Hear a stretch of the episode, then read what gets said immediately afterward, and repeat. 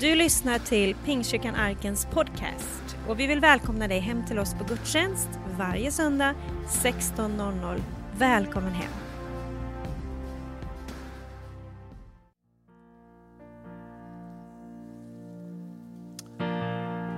Herre, vi tackar dig att vi får samlas i ditt namn här och vi prisar dig för att du är mitt ibland oss här. Du vill tala in genom ditt ord in i våra hjärtan, in i vår själ, in i vårt innersta. Herre. Tack att du är en god Gud, Herre.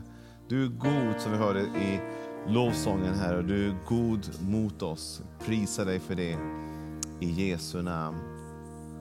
Amen. Det är alltid gott att få lovsjunga Gud. Och vi tackar Gud för, för det han lägger i våra hjärtan. Jag vet inte vad du tänker om jag säger exempelvis Harley Davidson. Vad tänker du då? Kanske helt blankt. Du kanske inte vet vad det är för någonting. Det är en motorcykel. När jag tänker på Harley Davidson då tänker jag på Texas. Då tänker jag på eh, lite hippie-feeling. Jag vet inte vad du tänker på när jag säger BMW. Det kommer säkert någon bild upp. Ingen aning vad du tänker. Jag tänker dyrt. Det känns dyrt. Jag vet inte vad du tänker på när jag säger Gotland. Du har säkert en bild av det. Eh, olika typer av eh, ja, saker man kan titta på. Visby och så vidare. Men alla de här sakerna ger föreställningar i vårt, i vårt sinne. Men om jag säger ordet kyrka, vad tänker du då? Jag vet inte.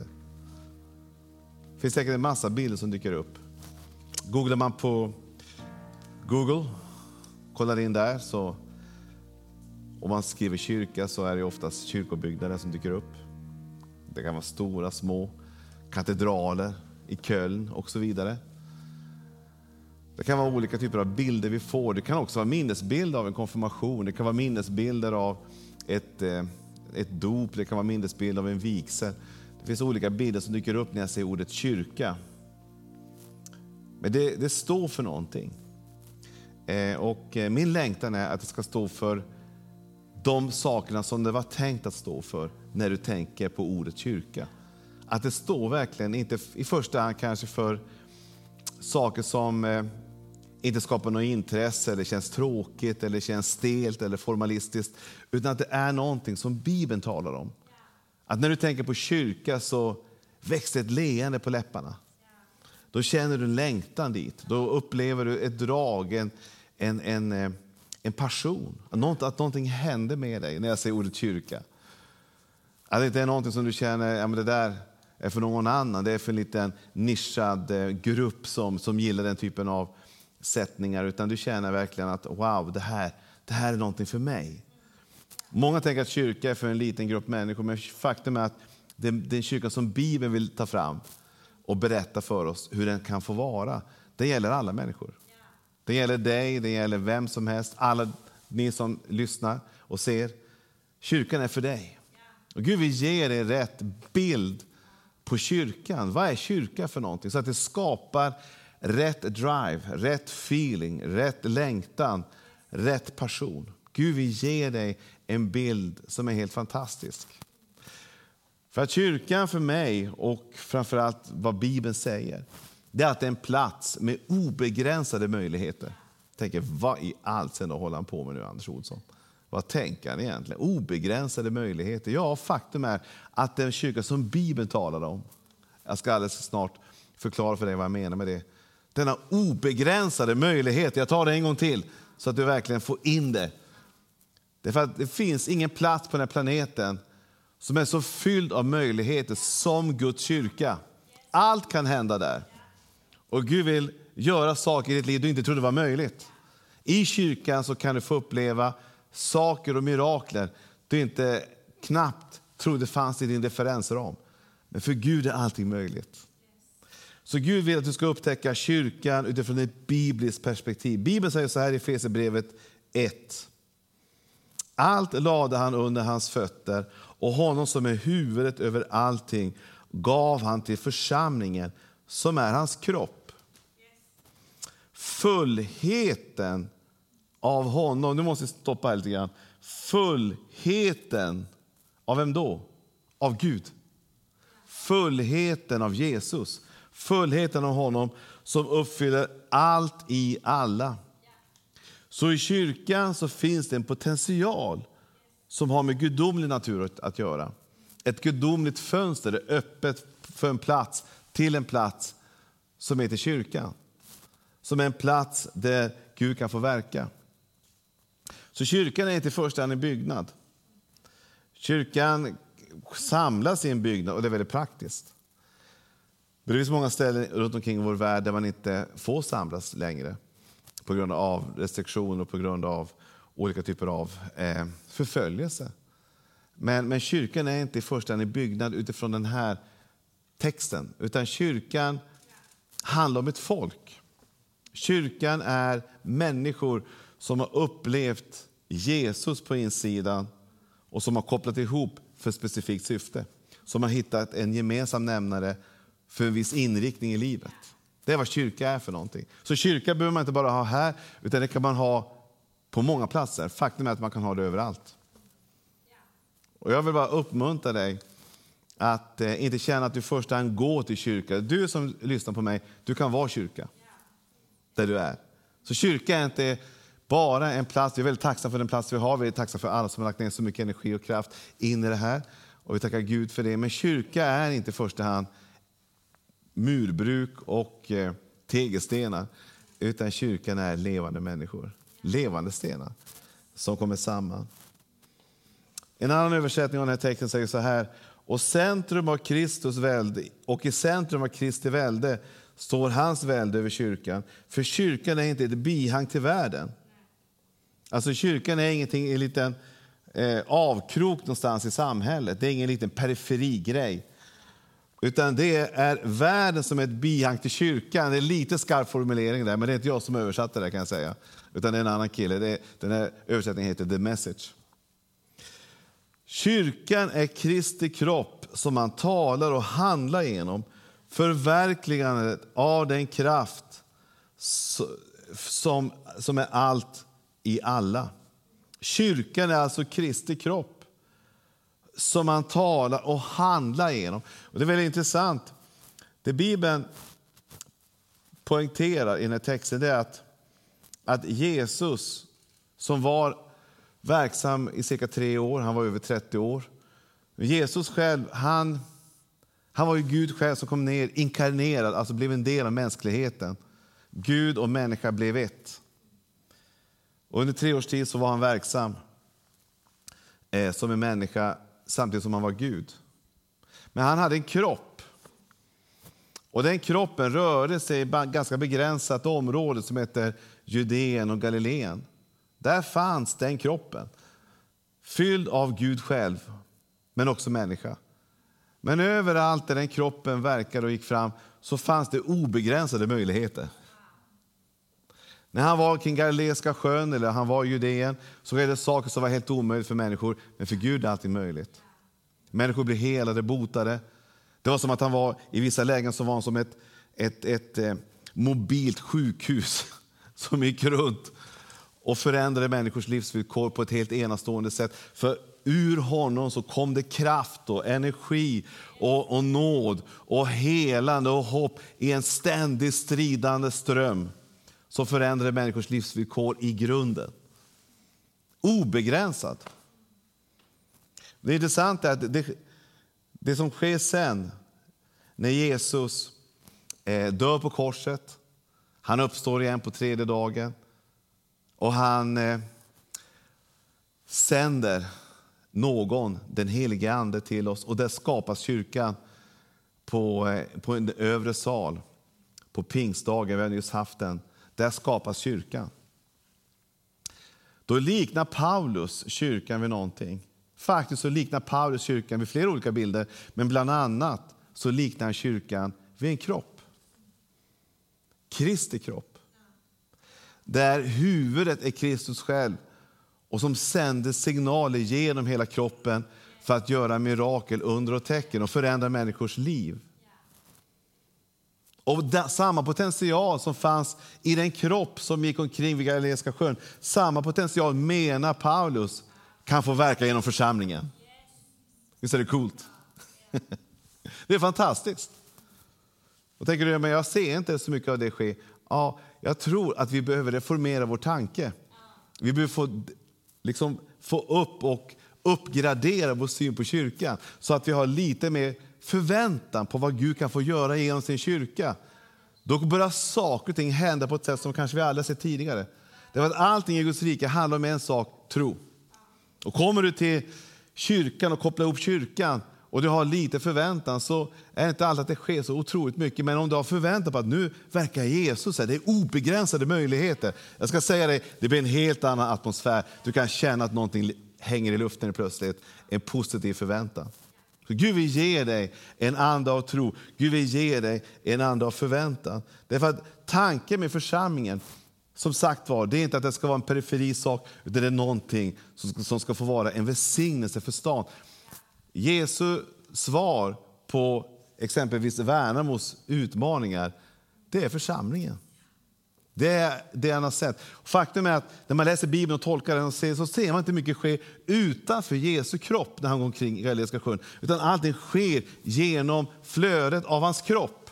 Och på samma sätt så är, det, så är det på samma sätt när det gäller församlingen. Det sker kanske inte så jättemycket som har med Guds rikes utbredning utanför kroppen, men genom kroppen så kan allting hända. Därför så älskar jag den lokala kyrkan. Jag kan inte rå för det, för att jag ser att det är världens möjligheter. Jesus är världens hopp, men han verkar genom sin och handlar genom sin församling. Och Gud vill att du ska få upptäcka den möjligheten. Så kyrkan kan få vara fullheten av Kristus. Bibeln säger så här i Första Korinthierbrevet 12 och, 12 och vers 12. Kroppen är en och har många delar, men trots att kroppens alla delar är många utgör det en kropp. Så är det också med Kristus. I en och samma ande är vi alla döpta för att höra till en och samma kropp. Vare sig vi är judar eller greker, slavar eller fri, här är alla equal. Vi har haft en debatt om sådana saker. Du vet, I Guds rike så är vi jämställda på alla plan. Och vi har fått en och samma ande utgjuten över oss. Samma ande som var över Jesus. Samma ande är utgjuten över oss. Samma ande kan få verka genom oss och påverka människor. Vad är det för ande? Är det något mått på det? Nej, Bibeln säger att den är måttlös. Den, den är oändlig faktiskt. Det kan aldrig ta slut. Anden är av oändlig art. Anden är gudomligheten själv och den kan få verka genom sin kyrka. Så Gud vill uppenbara för oss och ge oss en tanke av att kyrkan det är ingenting jag bara går och konsumerar en och annan predikan för. Eller går dit och, och lyssnar på någon bra sång. Eller får lite känsla i kroppen. Utan det är en plats där transformation kan ske. Där revolution kan ske. Där saker och ting kan få se sina liv fullständigt förändrade. För Gud verkar i sin kyrka. Så Gud vill att du ska förstå att Jesus är mitt i sin kyrka och han verkar genom den primärt. Så kyrkan är också en, en kanal att uppfylla allt levande med Guds härlighet. Gud vill att allt ska uppfyllas, att Kristus ska uppfyllas allt, överallt. Kyrkan är en plats som Gud verkar och handlar genom för att uppfylla allting som finns runt omkring oss med sin härlighet. Vad innebär det? Guds närvaro. Gud vill att Kristus ska bli känd, trodd och älskad i alla delar av samhället. Gud vill att församlingen ska få vara ett redskap att föra ut Guds rike till alla delar av vårt samhälle. Inte bara en liten del, utan alla delar.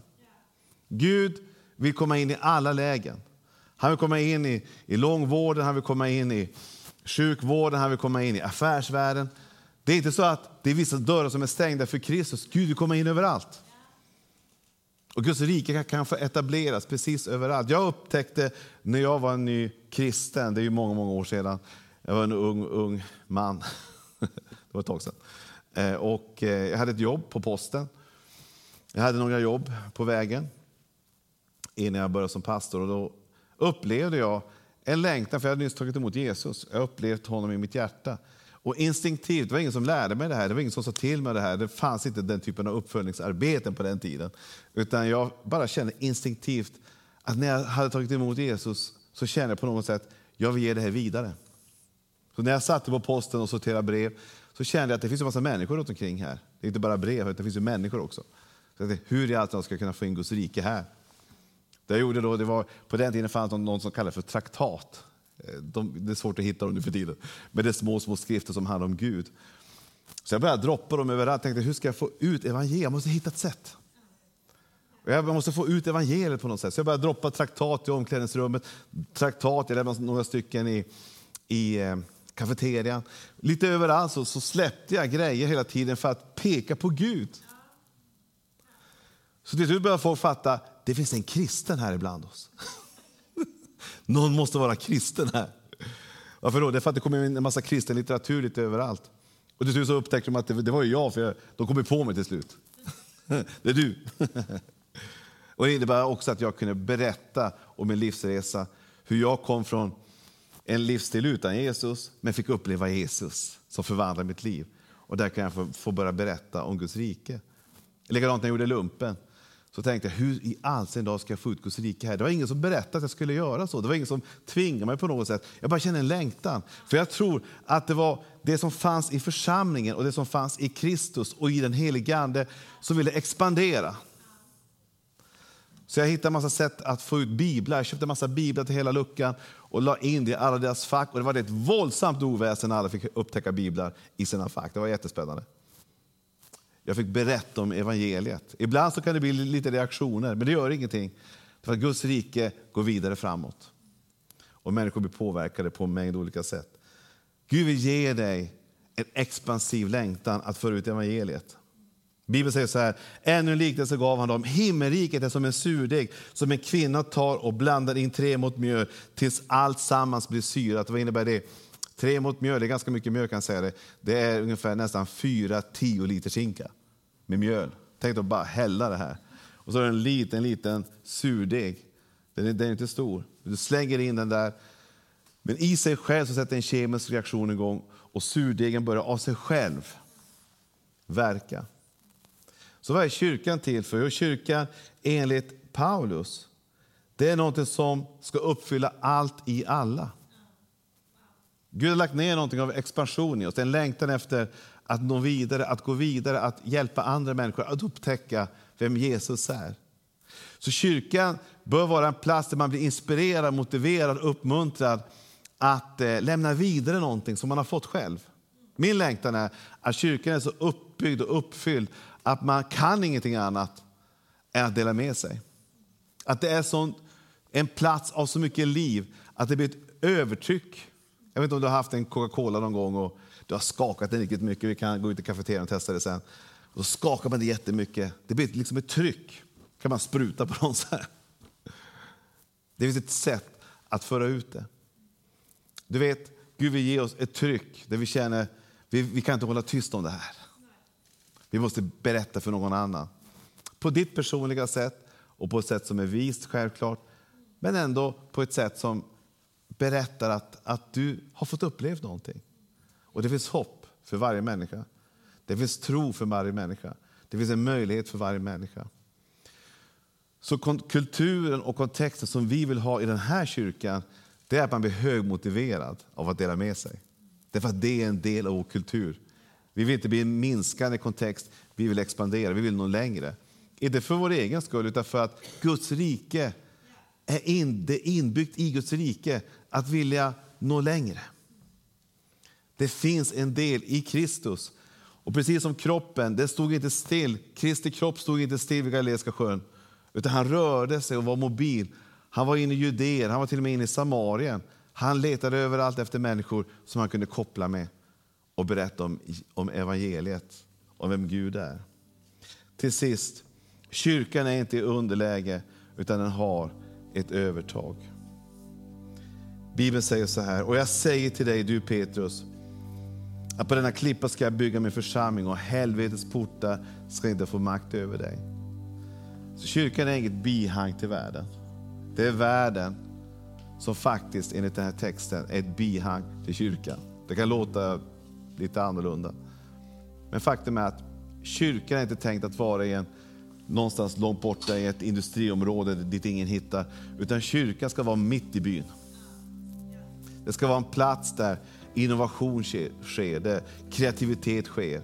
Där saker och ting händer som är till hjälp och välsignelse för andra människor. Det är den kyrka som jag drömmer om. Det är den kyrka som jag vill se här mitt i Småland växa fram. Det är den kyrka som jag tror kan få vara med om att få förändra vår samtid, ge hopp, tro och kärlek in i en värld som bara hungrar efter något stabilt.